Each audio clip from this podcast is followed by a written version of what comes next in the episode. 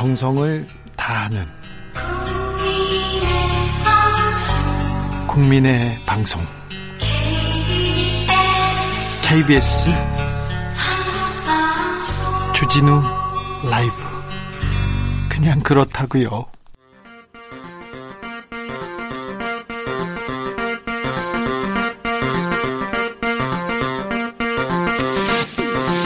주진우 라이브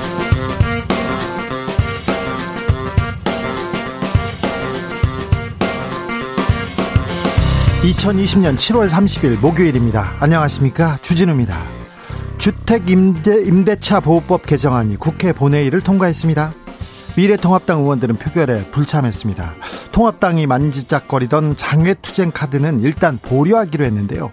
당초 조영 원내대표는 국회에서 활동하는 것만큼 효과적인 투쟁은 없다고 밝힌 바 있습니다. 미래통합당 내부 상황 최영두 미래통합당 원내대변인과 함께 짚어보겠습니다. 오늘 본회의를 통과한 부동산 법안의 주 내용은 전월세 상한제와 계약갱신 청구권 도입입니다.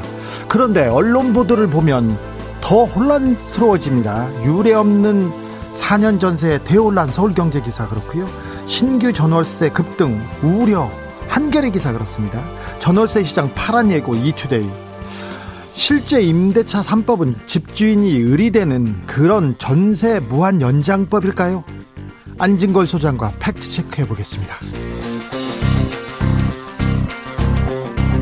코로나19를 겪으면서 공공의료 중요성, 공공병원 필요성 크게 대두됐습니다. 국내 전체 병상 중 공공병원 병상이 10% 정도 되는데요. OECD 회원국 중에 압도적인 꼴찌입니다. 그런데 이 10% 병상이 코로나 환자의 75% 이상을 치료했다고 합니다.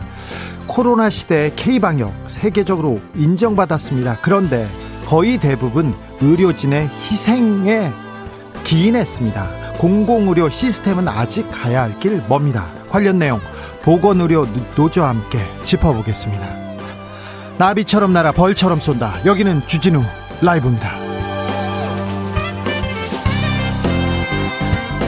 오늘도 자중자의 겸손하고 진정성 있게 여러분과 함께하겠습니다. 대전과 세종 그리고 계룡 논산에 많은 비가 내렸습니다. 내일까지 더 온다고 합니다. 그러니까 아, 비 피해 아 걱정입니다. 그래서 충남 지역에 충남 지역에 더 큰 피해가 없기를 기도하겠습니다. 아, 주진우 라이브 듣고 계신 분들 소식 전해 주십시오. 비 피해 소식이 있으면 이렇게 알려 주십시오. 그래서 옆 사람들 주, 주변 사람들도 대비하도록 이렇게 도와주십시오. 그리고 임대차 3법 잘 모르겠다는 분들 많습니다. 집주인 입장에서 세, 세입자 입장에서 궁금한 거 있으시면 보내주십시오. 저희가 속 시원하게 풀어보겠습니다. 샵 9730 짧은 문자 50원 긴 문자는 100원입니다. 콩으로 보내시면 무료입니다. 그럼 주진우 라이브 시작하겠습니다.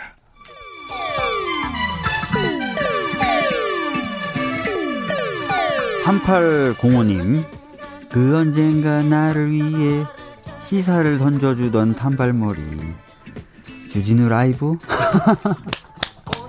왜 이런 거 저 시키는 거? 단발머리 휘날리며 늘 진실을 쫓겠습니다. KBS 일라디오 주진우 라이브.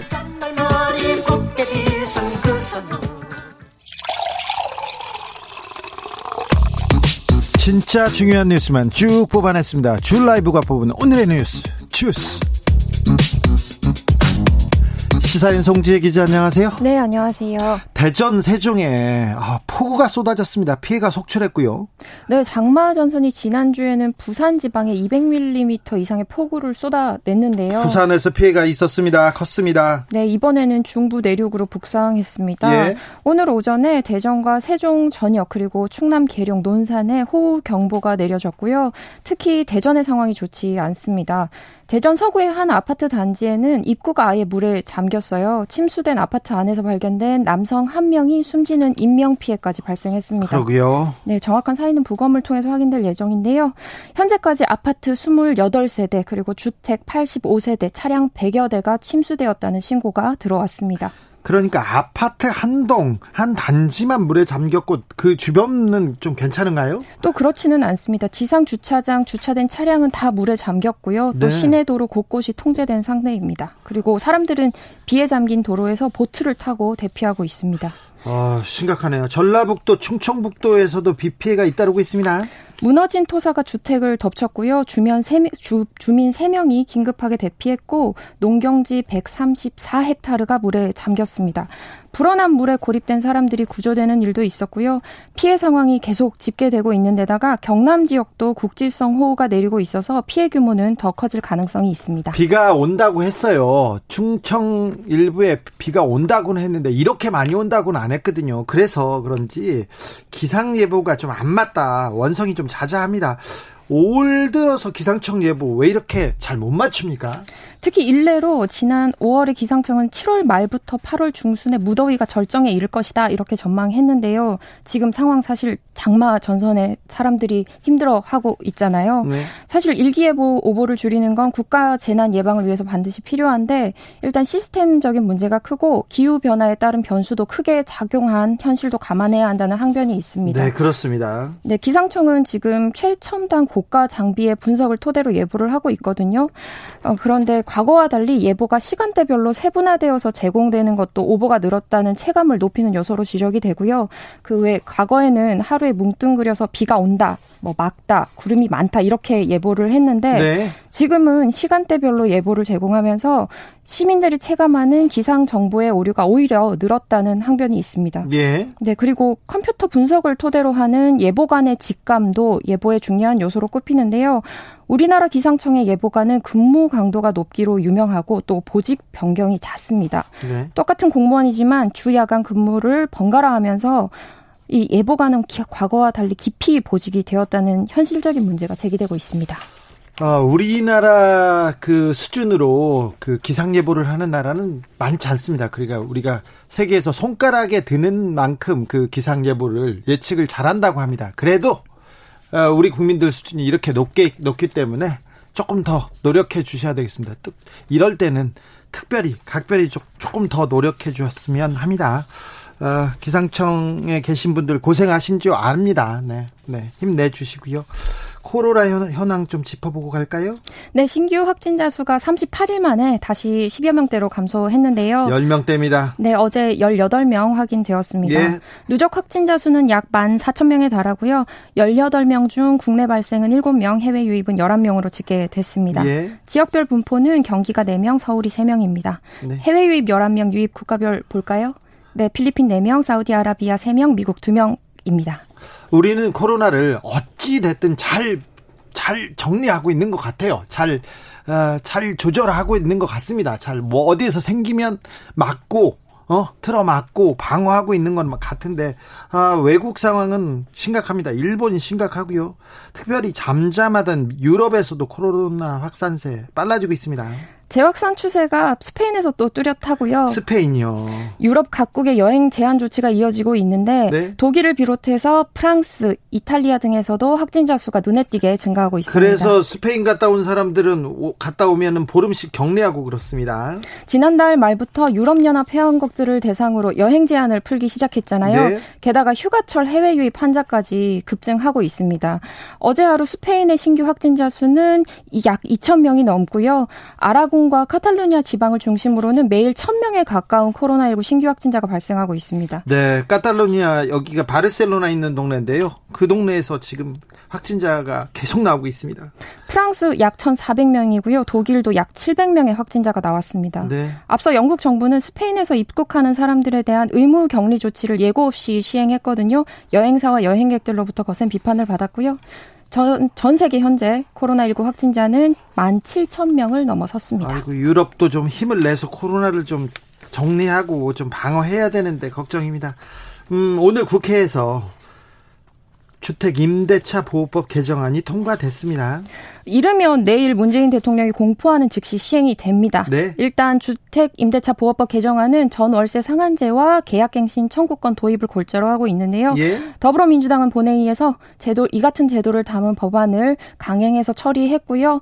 어, 본회의에서 미래통합당은 표결에 불참했습니다. 예. 주택임대차 보호법 내용을 보면요. 어, 세입자는 추가 2년의 계약 연장을 요구할 수 있고 집주인은 자신이 실거주하는 사정 등이 없으면 이를 받아들여야만 합니다. 지금까지는 그 전세 사는 사람은 2년 계약을 했어요. 2년 계약을 했는데 2 플러스 2 플러스 2가 되는 거예요. 그런데 어 실거주 그러니까 주인이 집주인이 내가 살아야 돼요. 아니면 내 아들이 살아야 돼요. 내 친척이 친척까지는 아니어도 그 직계 가족이 살겠다고 하면 집주인한테 집을 비워줘야 되는데 아무튼 2 플러스 2가 된 거죠? 네 여기서 이제 집주인이 앞서 말씀하셨듯이 을이 되는 건데요.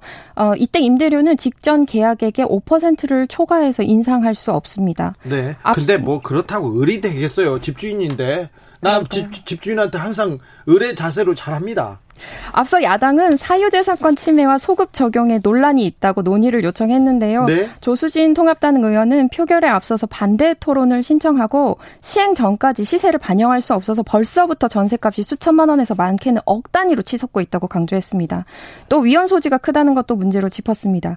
계약갱신 청구권제는 기존 세입자에게도 적용이 되기 때문에 법 시행 이전에 올린 임대료 처리를 놓고도 혼란을 야기할 수 있다는 게 조수진 의원의 설명입니다. 발언 시간 초과로 마이크가 꺼졌지만 여권에 대한 맹비난을 이어갔고요. 여당 의석에서는 내려오려면서 고성이 쏟아졌습니다. 여건이 네. 추진하는 임대차 3법 가운데 나머지 전월세 신고제 내용은 다음 달 4일 본회의에서 국회 문턱을 넘을 전망입니다. 네. 미래통합당은 이렇게 거세게 반대하고 있습니다. 이 부분에 대해서 여성가족부가 서울시를 상대로 한 성희롱 성폭력 방지 조치 현장 점검을 했습니다. 여성가족부는 지난 28일에서 29일 범정부 성희롱 성폭력 근절 추진 점검단을 구성했는데요. 오늘 결과를 발표했습니다. 여가부는 우선 서울시가 박원순 서울시장 성추행 의혹 피해자와 관련해서 구체적인 보호 또 지원 방안을 아직 마련하지 않은 것으로 확인됐다고 밝혔고요. 마련하고 있다고 합니다. 서울시가 피해자의 익명성을 보장하거나 피해자 고충 상담 또 2차 피해 방지를 위한 조력자 지정, 인사상 불이익 방지 조치에 대한 계획을 마련하지 않았다고 지적했습니다. 이에 따라서 이 계획을 조속히 수립하라고 제안했습니다. 국가인권위원회에서도 고 박원순 전 서울시장 사건과 관련해서 직권 조사에 들어갔나요? 들어간다고 합니까? 네, 들어간다고 의결했다고 밝혔습니다. 네. 네. 직권조사 실시를 만장일치로 의결했다고 밝힌 건데요. 네. 인권위는 제3자 진정으로 인권위에 접수된 진정 사건과 관련해서 피해자와 소통하던 중에 어, 피해자가 직권조사를 요청했다면서 이같이 결정했다고 밝혔습니다. 네. 신천지 간부가 댓글 작업을 지시하고 있다는데 이게 무슨 내용입니까? JTBC가 어제 보도한 내용입니다. 신천지 신도들이 참여한 온라인 회의 영상을 공개했는데요. 20일 회의 영상을 보면 남성 간부가 컨트롤 타워를 세워서 작전을 펼쳐 나갈 겁니다. 전쟁할 겁니다. 문재인 정부와 온라인 전쟁, 인터넷 전쟁이 될 거예요. 이렇게 말하고 있습니다. 그러니까 지금 어, 신천지 간부가 어, 댓글 작업을 지금 지시하는 거네요. 종용하는 거네요. 뭐 내용을 좀 더 보시면요. 청와대 청원에 동참해서 여러분들이 동의를 해주시면 됩니다. 아시겠죠? 이렇게 말을 하기도 하고요. 인터넷 여론 조작의 첫 단계로 추미애 법무부 장관 탄핵 청원에 동의하라고 지시한 겁니다. 뭐 아까 말씀드렸듯이 댓글 작업도 필요하다고 강조하는데요. 이렇게 말합니다. 추미애 장관의 어떤 현실에 대해서 기사가 나오면 여러분 스스로 정말 댓글을 달아주세요. 기도를 했으면 이루어지도록 만드는 것도 참 중요하다고 봅니다. 특정 유튜브 동영상을 언급하기도 하기도 하는데요. 신도들이 공부하고 적극 공유해야 한다고 독려합니다. 뭐 해당 영상의 댓글에 신천지 간부의 지시가 어느 정도 영향을 미쳤는지는 파악되지는 않는데요. 이 간부는 문제의 영상을 적극 공유하되 문자 같은 흔적을 남겨서는 안 된다고 또 강요합니다. 네. 뭐 18대 대선 때도 신천지가 개입했다 이런 의혹도 있었어요. 민주당 김혜재 원내 부대표는 정책조정회의에서 박근혜 전 대통령 대선 당시에 신천지 개입 의혹을 받고 있는 이만희 총회장이 박근혜 시계를 차는 등 특정 정당과 유착 관계에 관련해서 국민의 의혹을 받고 있다 이렇게 말했는데요. 이번 댓글 작업을 지시한 동영상이 특정 정당과의 연관성이 있다고 볼 수 있다는 점에서 심각한 문제라고 말했습니다. 네, 이 문제도 좀 그 검찰이나 경찰이 신천지 관련 수사를 하면서 좀 밝혔으면 합니다. 어, 정, 음, 종교단체 정치 세력화 이거 그동안 계속 있었던 일인데요. 신천지는 과연 어떤 그 내용이 있었는지 좀 살펴봐야 된다고 봅니다. 국정원 검찰 그러니까 권력기관에 대한 개혁안이 나오기 시작했습니다. 오늘부터요. 네, 민주당과 정부 청와대가 국가정보원을 일단 대외안보정보원으로 명칭을 변경하기로 했거든요. 대외안보정보원으로 이름이 바뀝니까? 네, 직원의 정치 관여 같은 불법 행위에 대한 처벌도 강화해서 국내 정치 관여를 엄격, 엄격하게 제한하기로 했습니다. 예. 또 국정원의 대공 수사권을 없애고요. 국회 등 외부 통제를 강화하기로 하면서 해당 내용을 담은 법안을 발의해서 신속하게 처리하기로 했습니다. 국정원 개혁안이 나오기 시작했네요. 검찰 개혁과 관련해서는 검사의 1차 직접 수사 범위를 부패, 경제, 공직자, 대형 참사, 선거 등 6개 분야로 한정하기로 했고요. 예. 검찰과 경찰의 관계를 지휘 관계에서 협력 관계로 전환하고 수사 과정에서 두 기관의 의견이 다를 경우에는 사전 협의를 의무화하기로 했습니다. 지금까지는 검찰이 검찰의 지시 감독을 받았죠, 경찰이. 네. 또 경찰을 국가 경찰과 자치 경찰로 이원화해서 경찰권 비대화에 대한 우려를 해소하겠다고도 밝혔는데요. 예. 김태년 원내대표는 미완의 과제로 남았던 국가 권력 기관을 다시 시작, 개혁을 다시 시작한다. 권력 기관의 개혁의 핵심인 견제와 균형을 통해서 권력 기관을 국민을 위해 봉사하는 국가 기관으로 거듭나도록 혁신하겠다. 이렇게 말했습니다. 권력기관 개혁안의 첫 걸음을 이제 뗀 것 같습니다. 어떻게 그 어, 발걸음이 옮겨지는지 우리가 계속 지켜봐야 됩니다. 권력기관. 네. 국민들이 지켜보지 않으면요.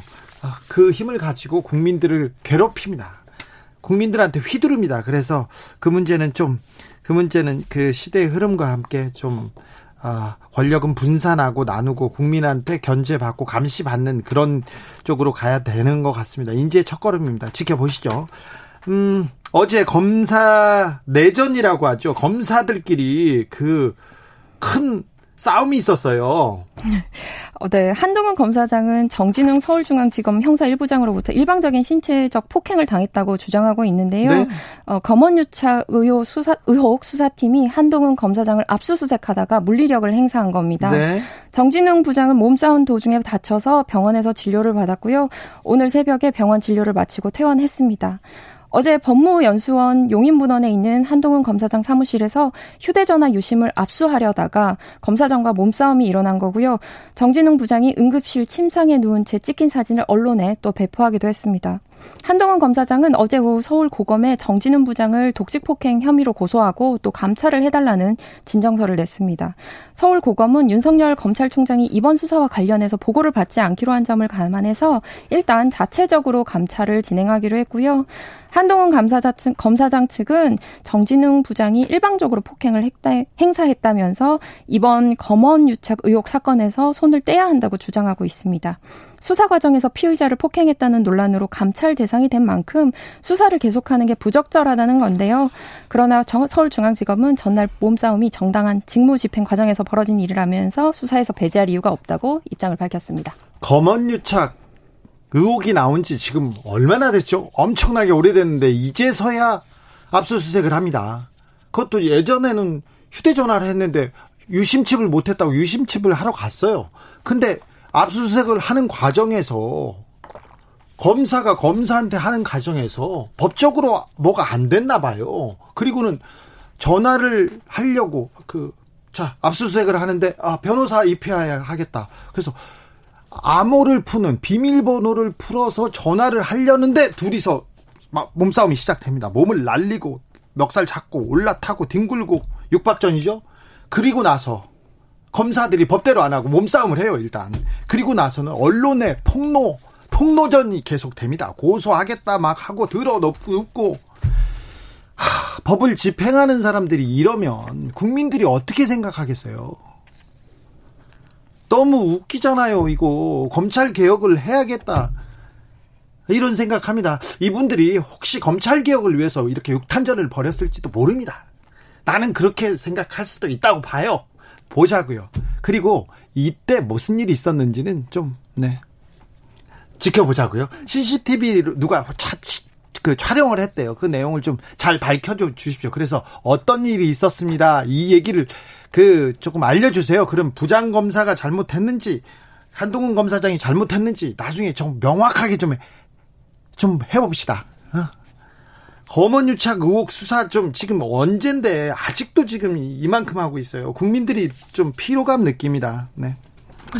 네. 8672님이 대통령 면전에서 대통령을 조롱하던 검사들이 이제는 그 권력의 무게마저 지탱하지 못하는구나. 이쯤 되면 막 하자는 거죠. 예, 네, 막 나가자는 겁니다. 4784님, 저는 검사들이 지워하는 것 같아요. 그럴 수도 있어요. 지금 이렇게 압수수색을 좀 이게 법에 대한 절차인데 여기에서 싸움이 벌어지면서 본질은 사라질 수도 있다는 생각이 듭니다. 아무튼 검찰 개혁을 위해서 두 분 애쓰십니다. 애쓰십니다. 네. 정부가 8대 소비 쿠폰 지급하기로 했다는데 요 쿠폰은 어떤 내용인가요? 네, 일단 코로나19로 침체된 소비를 활성화하자는 취지고요. 어, 소비 지역 경제 활성화 대책을 보면 숙박과 관광, 공연, 영화, 전시와 체육, 외식, 그리고 농수산물 등 8개 분야에서 활용할 수 있는 겁니다. 숙박은 온라인 예약 시에 3, 4만 원 할인을 제공하는 방식이고요. 관광 쿠폰, 쿠폰은 공모로 선정된 국내 여행 조기 예약 할인 상품을 선 결제하면 30% 할인해 주는 방식입니다. 네. 그리고 농수산물 구매 시에는 20%를 할인해 주고요. 주말 외식 업소 이용할 때도 다음 외식 때 1만 원을 환급해 주는 방식입니다. 저 아빠 성 물려주기 대신 부부 협의로 자녀 성을 결정하는 그런 개정안이 나온다고 합니다. 어, 자녀가 아버지의 성과 본을 따르도록 하는 건데요. 네. 부성 우선주의를 폐기하는 민법 781조 개정안이 이르면 8월 초에 발의됩니다. 엄청난 변합니다. 해당 개정안에는 부부가 협의해서 자녀의 성과 본을 아버지 또는 어머니의 성본으로 결정할 수 있도록 하는 내용이 담기는데요. 예. 현재는 아버지의 성은 원칙, 어머니의 성은 예외로 두고 있습니다. 예. 민법 개정안 발의를 준비하고 있는 더불어민주당 전충숙 의원은 지난 20대 국회에서도 같은 법을 발의한 적이 있거든요. 임기 만료로 폐기되었습니다. 네, 그런데 왜 이 법을 어떻게 한답니까? 네, 정춘숙 의원은 현대 사회에서 가장 급변하는 것 중 하나가 바로 가족 관계인데 이를 이를 반영한 법적인 기반이 만들어져야 한다고 법의 취지를 설명했고요. 예. 현재 아빠와 자녀의 성씨가 다를 때 그러니까 사실 많아요. 네, 사실혼이나 한부모 가정, 비혈연 네. 또 다문화 가정에서 태어난 아기에게 아빠와 성이 다르다는 이유로 차별적인 시선이 존재하잖아요. 네. 부성주의가 폐기가 되면 부부간의 평등한 문화가 마련될 수 있을 뿐만 아니라 이른바 정상 가족 이데올로기도 어, 차, 차별이 사라질 수 있을 것으로 보입니다. 어, 이게 아버지 아빠의 성을 그냥 이렇게 뺏어가겠다는 게 아니고요. 이제 사회가 이렇게 다원화한 만큼 이런 문제도 좀 생각해 봐야 됩니다. 한, 한 가족 부모, 한 부모 가정 많고요. 그리고 외국 그 아버지를 둔 사람도 많고요. 그 다음에 그 아버지가 없는 사람도 많거든요. 그래서 이거 좀 생각해 봐야 됩니다. 아버지들, 할아버지들, 이거 좀 열어놓고 생각해야 됩니다. 네. 여기까지 하겠습니다. 주스 송지혜 기자 함께 했습니다. 수고하셨습니다. 네, 감사합니다. 김나원 님이 대전에 사는데요. 침수가 생겨서 아침 출근을 2시간이나 늦게 했어요. 그것도 문화동인데 폭탄 맞았어요. 집중적으로 내려서요. 아, 집중 폭으로 피해가 컸습니다. 5007님, 전주인데요. 밭에 피땀 흘려 심은 작물들이 순식간에 휩쓸려 가서 식사도 못 하시는 부모님 얼굴 뵙는 게 안타깝네요. 네.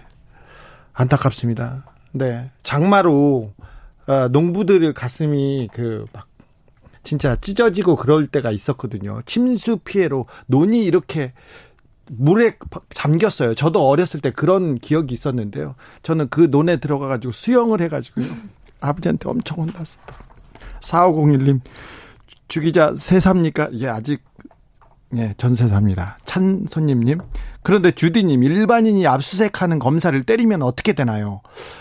아니, 그, 그 검사를 때리면 잡아가야죠. 저는 거, 거기에서 압수수색을 하되, 하되, 면, 어, 엄정하게 좀 집행했으면 했어요. 그러니까 전화는 하게 하고 문제가 있고 그 뭐지 뭘 뭐 비밀로 암호를 풀어가지고 뭘 지웠으면 거기에서 포렌식을 해서 그걸 사법 처리해야죠. 그리고 공형 그 공무집행을 방해하면 그걸로 바로 처벌을 했어야 되는데 둘이서 몸싸움을 한 걸 가지고는 공권력을 가지고 집행하는 걸 보고 이거 이 부분에 대해서는 조금 아, 엄정한 법 집행 차원에서도 좀 잘못된 것 같다 이런 생각이 한. 아무튼 검사들끼리 법을 하는 사람들끼리 조금 논란이 컸어요. 예, 네, 좀 국민들 보기에 좀 그렇습니다. 교통정보센터 가겠습니다. 이승미 씨. 주진우 라이브.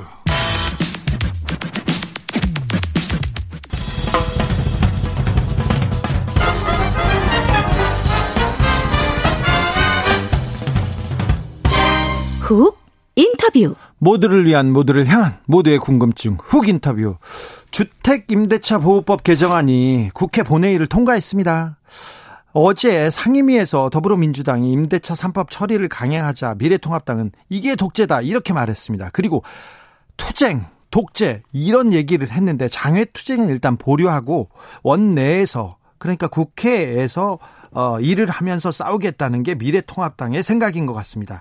미래통합당 내부 사, 상황 최영두 미래통합당 원내대변인에게 직접 들어보겠습니다. 안녕하세요. 네, 안녕하십니까? 네. 어, 미래통합당이 독재라는 얘기, 투쟁이라는 얘기를 하기 시작했습니다. 그래서 장애 투쟁까지 거론하고 있습니다.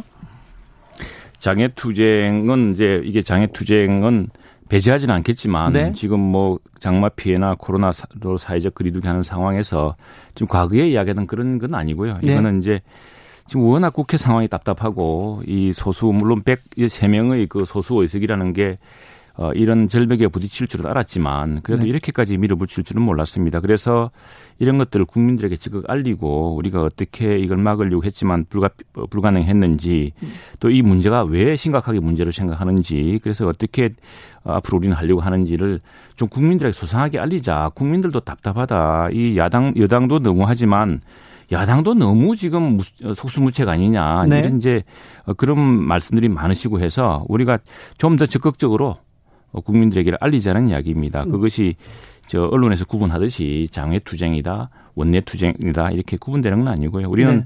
국회 연단에서 국회의 마이크를 통해서 반대 토론하고 이 대안도 적극적으로 알리고 이, 이 정부 여당이 지금 이, 이 막 막무가내로 밀어붙이는 이런 문제를 절차적인 모든 그걸 이용해서 어, 막아보고자 노력하고 있습니다. 네, 언론에 나와서도 계속 얘기해야죠. 네, 그렇습니다. 국회 본회의에 어, 오늘 표결이 있었는데요.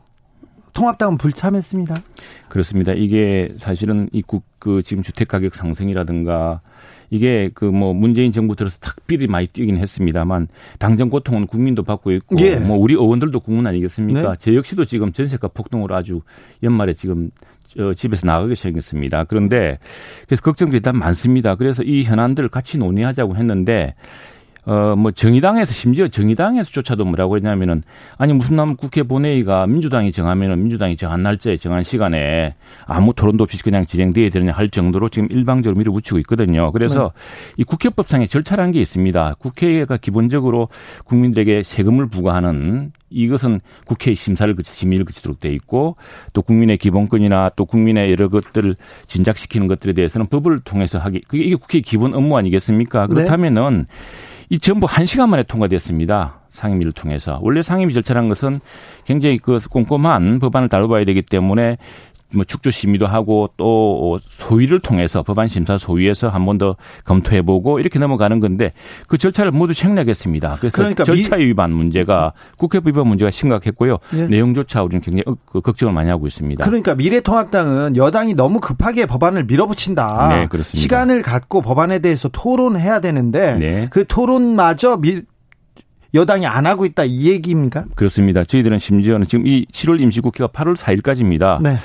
그 사실 이 국민들이 어려운데 8월 달에 국회가 어떻게 휴가를 갈 수가 있겠습니까? 8월 전체를 통해서 하자라고도 이야기를 했습니다. 그런 얘기도 했어요? 그렇습니다. 그래서 이걸 늦추 며칠 늦추었더라도 네. 꼼꼼히 따져보자. 그리고 이 국회 임대차 3법이라든가 여기에 대해서는 우리 당에 안도 있습니다. 우리 네. 당에. 예. 그렇죠. 예, 우리 당에 안도 있는데 이게 이제 심각한 문제는 이 대목입니다. 원래 국회에서는 국회의원들이 안을 낼 때는 법안을 낼 때는 10명 이상의 동의가 있어야 되고 또 국회 내부의 심의를 다 거칩니다. 그래서 네. 어느 정도 그것이 그 정책으로서의 타당성이 있기 때문에 올라온 것이거든요.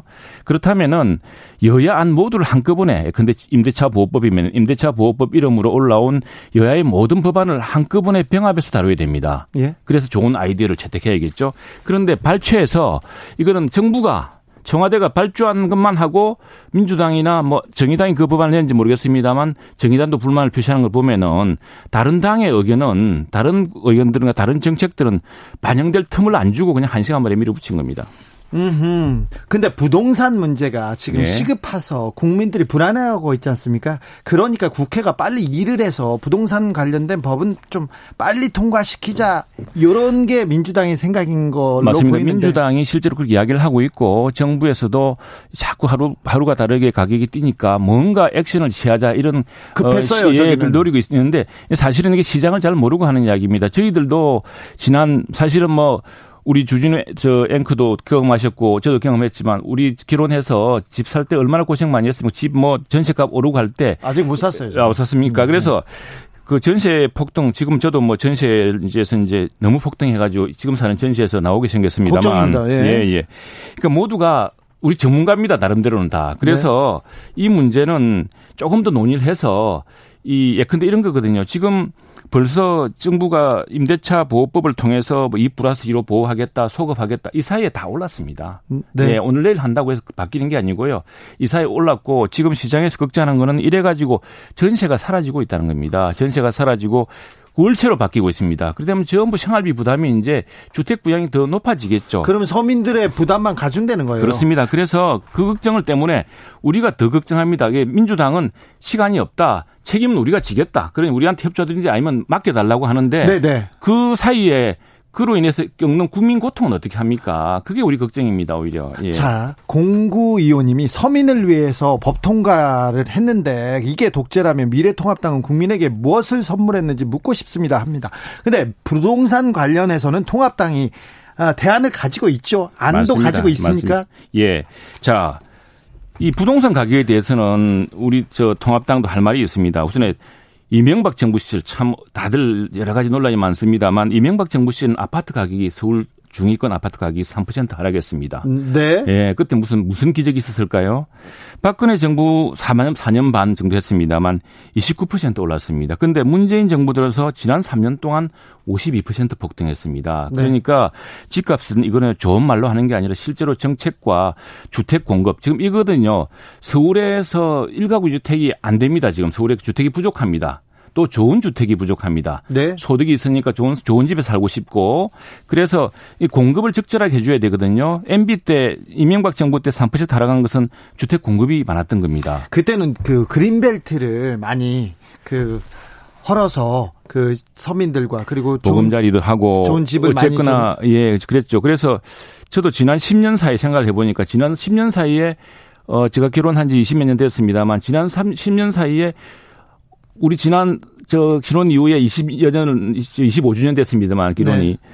10년 10년 채 못 된 그 사이에 유일하게 깨끗한 아파트에 살아본 것 같습니다. 근데 이제 예 근데 이제 요 이번 연말로 이 가격으로는 살 수가 없어 나와야 되죠. 그러니까 뭐냐면은 지금 우리 그 독자께서 정치자께서 무슨 할 말이냐 그러지만 이거 수치로 성적으로 이야기해 주는 겁니다. 이게 좋은 말로 하는 게 아니고요. 네. 그리고 지금 당장 전세가 없어지고 전세 가격이 폭등하고 전세 가격이 오른 것은 집값이 폭등하기 때문에 따라오르는 겁니다. 네. 근데 그걸 억지로 막는다고 막아지는 게 아니거든요. 온갖 네. 편법이 나올 겁니다. 당장 이제 집주인들이 아, 우리가 들어가서 살겠다. 왜냐하면 집값을 바로 올리면은 이제 또 다른 이제 그 청구를 할 수 있기 때문에 그걸 피하기 위한 여러 편법이 나올 테고 그 다음에는 집값이 또 전세가 폭등하겠죠. 그리고 기본적으로는 전세 가격을 올리지 않고 이제는 월세로 갑니다. 월세로 가면은 이제 월급을 받아서 월급을 받아서 대부분의 급여를 집세에 써야 되는 이런 일이 생길 겁니다. 아, 전세 제도는 서민한테는 굉장히 좋은 제도인데 그렇습니다. 네. 월세로 가면 걱정입니다. 네. 그런데 어제 김성태 전 의원한테도 제가 이 질문 똑같이 했는데요. 미래통합당은 부동산 대책을 공급에 초점을 맞춰서 어, 세웁니다. 그리고는 어느 정도 효과를 봤다고 볼 수도 있어요. 그렇습니다. 그런데 미래통합당 다주택 의원들이요. 10명 중 4명이고 그 국민들보다 너무 많은 부동산 가지고 있다. 이 부분은 또 약간 그건 예, 그건 뭐 사실은 보니까 상위 뭐 1, 2, 3위 하는 의원들이 그분들 진짜 많죠. 많아서 네. 뭐 그 우리나라 큰 부자에보다 많은 건 아닙니다만 네. 의원들 중에는 많아서 저도 덩달아서 평균 가격이 올라갔습니다. 네. 그런데 항상 이제 통계의 오류에는 그런 게 있는 거죠. 만일 우리가 그래서 전체 쫙 그 국민들 했을 때 굉장히 돈 많은 분도 계시고 한데 그래서 중간값이라는 게 중요해요. 중간값. 네. 그리고 지금 국회의원들이 저 10, 21대 국회의원 평균이 지난번 당선 직후에 나온 걸 보면은 어, 어, 저 평균 11억 원 정도의 부동 재산이 있습니다. 네. 재산이 있는데 네. 근데 이거 비교가 좀 잘못됐습니다. 국민 1인당 1인당 부동산 자산을 이야기하고 있습니다. 근데 국회의원들은요, 배우자하고 일가구를 다 따지고 있거든요. 그리고 또 국회의원 평균 나이 등을 감안하면은 그걸 뭐 국민에 비해서 월등히 많다고 하기도 어렵고 또 미래통합당 의원 역시도 몇몇 의원들이 물론 많기는 하지만 아니, 대변인께서는 지금 전세 살고 있지만 새 살고 있지만 그 다른 의원들 아니, 옆에 의원들은 그, 부자예요. 그게 이제 가짜 뉴스입니다. 아이고, 그건 아니 아니 물론 음. 물론 이제 국회의원 하면서 뿔을 쌓은 사람들이 가겠지만 네, 성공한 사람들이 국회의원 됐기 아, 때문에 그러나 꼭 국회 권력과 부와 음. 명예가 다, 다 같이 가지면 안 된다는 게 이제 우리 민주주의 기본 원리고 실제로 보면은 그 국회의원들하고 다 잘 사는 거 아닙니다. 예. 네. 그리고 그 통계를 엄밀히 따지 보면은 몇몇 분을 빼면은 평균 소득은 거의 비슷하고요. 원래 네. 이게 문제됐던 것은 청와대에 또는 정부의 핵심 당국자들의 네. 부동산이 더 문제였죠. 네. 이건 편견일 수도 있습니다. 네. 미래통합당은 서민들 대중보다는 좀 있는 사람들 기업 을 위해서 부자를 위해서 정책을 편다 이런 선입견이 있는 것도 있죠. 그런 선입견 있죠. 네, 있죠. 네. 근데 어, 미래통합당 역시 서민들의 주거 안정을 위해서 부동산 입법 하겠다는 노력 그럼요. 있습니다. 그렇습니다. 어, 어떤 어떤 그런 법안 똑같은 법안을 냈습니다. 똑같은? 법안을 네. 냈습니다. 근데 이제 우리 걱정하는 게 있는 겁니다. 지금 지금 전세 제도라는 게 참참 특이하게 대한민국에만 있죠. 많은 부분을 차지하는 것인데 이게 사실은 어떤 징검다리가 되었습니다. 예. 집을 사는 징검다리가 되기도 네. 하고 또 우리 같은 사람도 좋은 아파트 한번 살아보는 이제 징검다리가 되기도 했는데 근데 이걸 저 90년에도 똑같은 제가 결혼했던 90년에 똑같은 일이 있었습니다. 그때 너무 집 그 전세값이 폭등했는데 당시에 이제 임대 계약을 1년에서 2년 하는 연장이 하는 법안이 통과됐습니다. 그렇죠. 그때 1년에서 예, 2년 예. 들었습니다. 그때 했더니 이게 좋은 정책인데 그 당시에는 굉장히 시장이 혼란 스러웠습니다. 예. 수치로 보자면은 89년 말부터 전세 가격이 오르기 시작했어요. 그러니까 90년에 한다고 하니까 예. 89년부터 뛰기 시작했습니다. 많이 올랐죠. 예. 예. 그래서 전년 대비 30% 올랐습니다. 아, 많이 올랐어요. 90년에 24% 올랐습니다. 예. 근데 이제 올해부터는 임대료 인상을 5%로 했다고 하지만 네, 2 이제 2. 예, 이제 임대인들은 이걸 피해 가려고 하겠죠. 예. 어, 자기가 직접 들어가거나 직계 좀비 속이 들어가게 해서 전세 계약을 종료하고 네. 어, 종료한 뒤에 이제 엄청나게 비싼 가격으로 내놓거나 아니면 네. 월세로 전환할 겁니다. 네. 그리고 또 하나 이제 이런 것들 때문에 또 하나 지금 우리가 집 산 사람들 전부 제약시하는데 대한민국 30대가 최근 2년에 100조 원 이상의 담보 대출을 받았습니다. 네. 그 30대가 재산을 물려받은 사람들이 아닙니다. 대학 열심히 나와서 공부 열심히 해서 취직해서 부부감을 이루어보려고 올해 들어서 아파트를 가장 많이 사는 세대 역시 30대입니다. 네, 지금 가장 불안해서 그렇습니다. 집을 그렇습니다. 사겠다는 사람도 30대고요. 예, 이생진망이란 말이 나온 것도 30대고요. 네. 근데 지금 이게 뭐냐면은 이분들이 집값이 계속 오를 것 같으니까 네. 자꾸 살려고 가수가 생기는 거거든요. 그렇죠. 거기다가 불안해요. 거기다가 법인을 통한 우회적인 뭐 그런 막아야겠고. 예.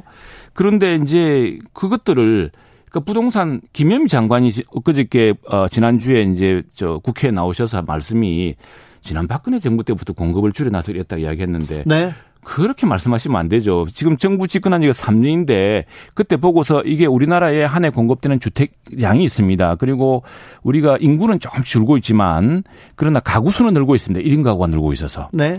그리고 또 사람들이 또 저마다 독특한 공간에 새로운 공간에 살고 싶어 하고 주택수가 있거든요. 거기에 따라서 공급을 해 줘야 됩니다. 그래서 우리 당은 시종 일관 용적률을 좀 높이자. 그린벨트 물지 말고. 예. 어제 우리가 발표했습니다만 젊은 사람들을 위해서 지금 상가 같은 거는 장사가 안 돼서 비어 있는 곳이 많습니다. 예. 이런 것들을 인수해서 그 청, 청년들 또 신혼부부들을 위한 임대주택을 만들자. 예. 우리 공급하겠다. 그리고 역세권 사람들이 좋은 곳에 살고 싶어 하잖아요. 네. 교통 편리하고 직주 근접. 음? 그렇죠. 직장과 주 가까운 곳.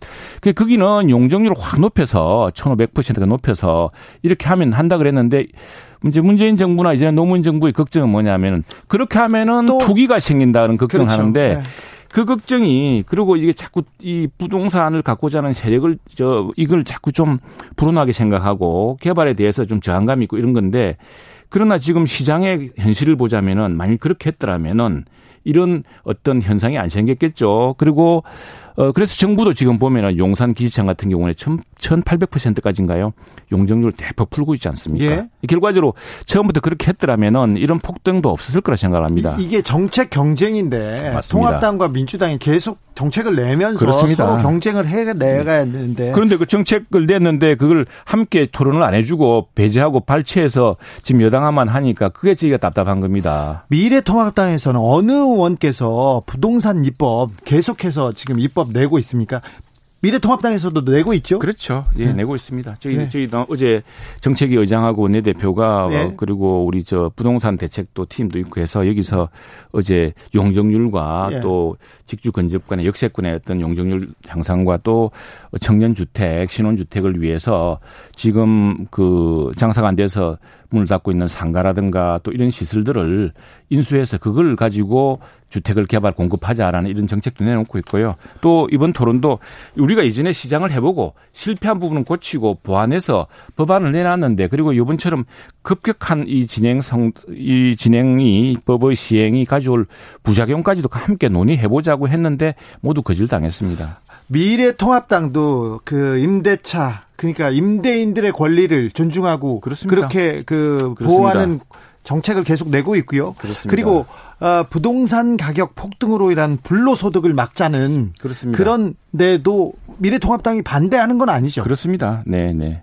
그런 부분이 있죠. 있는데 이제 그 자체를 그 자체를 무슨 그 제약한다거나 일가 일가구를 갖고 있는데 자기가 지금 살고 있어요. 살고 있는데 여기에 대해서 이제 갑작스레 세금이 띄어서 네.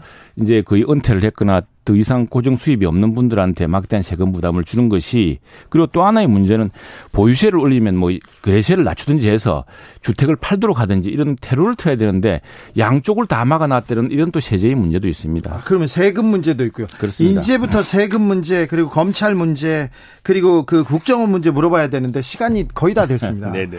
어, 대변인님 한 번 더 모셔야 되겠습니다. 네네. 어, 2081님이 이런 열정적인 주장 방송에서도 좋지만 국회 상임위에서도 하셨으면 이 토의하셨으면 그렇게 하겠습니다. 네. 근데 여당이 마이크를 잘 안 줘서 우리가 열심히 하겠습니다. 어, 저희 어, 주진우 라이브 오늘 방송 어떠셨습니까? 예, 좋습니다. 그렇습니까? 네, 편파적이지는 네. 않죠. 편파적으로 하면 안 되죠, 공영방송이. 그러면 공영방송에서 편파적이 않습니다. 그래서 통합당의 주장, 의견, 정책 자, 국민들한테 알려 주고 싶은데 의원님들이 잘 안 오세요. 오신다고 해놓고 어떤 분은 갑자기 누가 돌아가셨대. 어, 그렇죠. 실제로 그렇기도 하고 네. 저도 오늘 이제 본회의가 일찍 끝나서 왔지만 네. 만일 본회의가 계속 한다면은 요즘은 또 국회법 바꿔 가지고 본회의에 불참하면은 그 망신 주고 또 무슨 세비도 깎고 이러자는 분위기 우리 당도 그 출석을 굉장히 강조를 합니다. 아, 예. 예, 예. 네. 아무튼 그 미래통합당한테도 언제든 자리 내어 드리겠습니다. 안 나오시고 인터뷰 거부하다가 자꾸 편파적이라고 하면 안 됩니다. 그 자꾸 그런 식으로 편파적 인식을 주시면 안 됩니다. 아, 네. 안 그러겠습니다. 네네. 네. 네. 지금까지 미래통합당 원내대변인 최영두 의원이었습니다. 감사합니다. 감사합니다.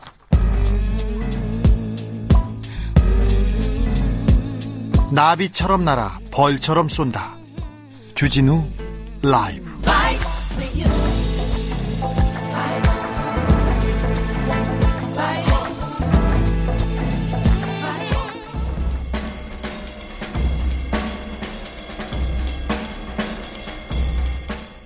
느낌 가는 대로 그냥 고른 뉴스 여의도주 필 문정부의 밑보인제 SPC 총수 고발 최대 과징금 때린 공정위 한국경제기사입니다. 제목만 보면 와 무섭네요 무서워요. 공정거래위원회가 계열사 부당 지원을 한 이유로 SPC그룹 그 파리크라상 샤니, 삼립 이 회사에 과징금을 647억 원을 부과했습니다. 아, 과징금, 계열사 부당 지원과 관련된 과징금으로선 사상 최대 규모인데요. 음, 공정위가 조사를 해봤더니 자식들한테 좀 부를 회사를 물려주기 위해서 통행세 있지 않습니까? 그냥 가도 되는데 회사를 만들어서 거기다 세금 내고 가라. 옛날에 보셨잖아요. 그 미스터 피자에서 치즈세 이런 거 있었지 않습니까? 밀가루세. 이렇게 하면서 일감 몰아주게 하면서 재산을 좀 줬나 봐요. 그래서 이걸 적발해서 검찰 고발했습니다. 그런데 제목을 문정부의 밑보인제 SPC 총수 고발 이렇게 한국경제가 달아놨어요. 이렇게 달아놓으니까 제목만 보고 댓글이 어떻게 달리냐면 기업 주기 찍어 죽이는 어 정권이고 삼성 하더니 이젠 삼립인가 이래서 자파 정부는 안 돼. 기업가는 기업하기 힘들고 자산가는 자산 지키기 힘들어 서민 가족 하나 편히 쉴 아파트도 못 사는 나라 하면서 정부를 비판하는 댓글이 쭉 달립니다. 근데 한국경제신문한테 묻겠습니다. 이 경제 이 기사는 한국 경제를 위한 건가요? 빵 경제를 위한 건가요? 빵 회사를 위한 건가요? 좀 너무 애쓰시는데 너무 웃겨요.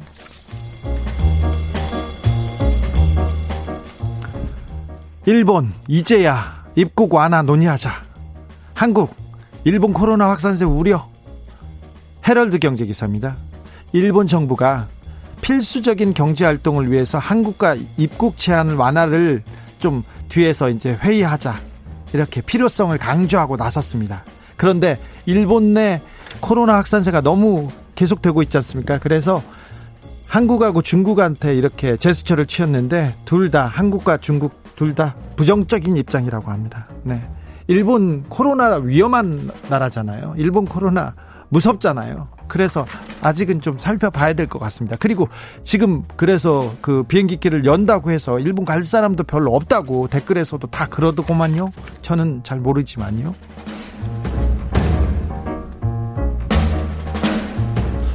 연세대 위안부 매춘 발언 류석춘 교수 정직 1개월 재징계 연합뉴스 기사입니다. 직접적인 가해자는 일본 정부가 아니다. 위안부는 매춘의 일종이다. 이런 발언을 이런 수업을 한 분이 있습니다. 그래서 위안부 피해자들이 자발적으로 갔다는 얘기인가 이렇게 학생이 질문했어요. 그랬더니 교수가 지금도 매춘에 들어가는 과정이 자의반 다입반 이다 이렇게 설명하다가 학생한테 되물어요. 궁금하면 한번 해볼래요? 궁금하면 한번 매춘해볼래요? 이렇게 얘기한 류석춘 연세대 교수가 있습니다.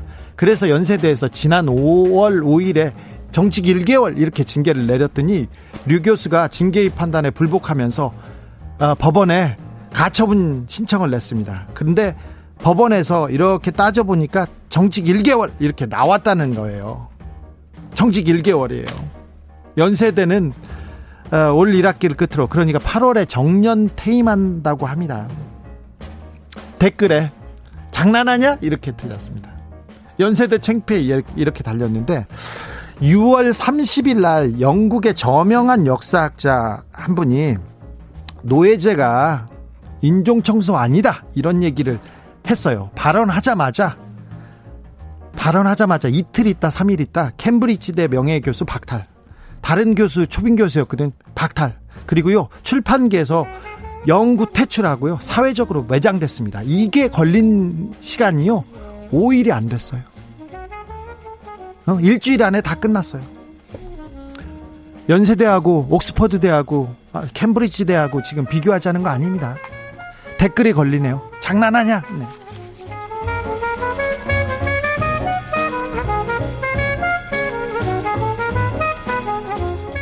오늘의 주필의 장원입니다. 소설가협회 추미애 소설 쓰신의 발언 사과 요구 서울신문 기사인데요. 한국 소설가 협회라는 데가 있습니다. 이사장은 김호훈님입니다. 김호훈님인데 어, 얼마 전에 국회 법사위 전체에서 추장관이 아들 군복무에 대해서 미래통합당 의원이 막 이렇게 질의하니까 소설 쓰시네 이렇게 말했지 않습니까?